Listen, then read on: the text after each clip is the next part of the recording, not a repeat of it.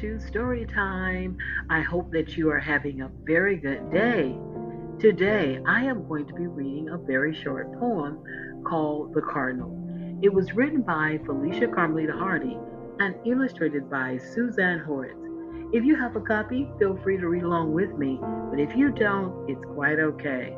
Get in a very comfortable place. Just get relaxed and listen quietly to The Cardinal. When I see a red bird, I wonder why. It always appears when I am in cry.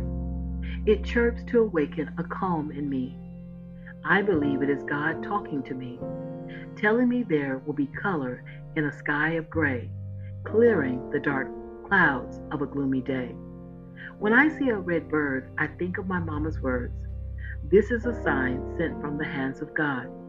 It is a gift for you that it will be okay, that God will take your problems away.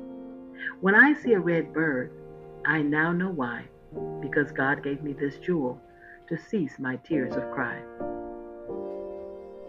Boys and girls, that was The Cardinal, a poem written by Felicia Carmelita Hardy and illustrated by Suzanne Howitz.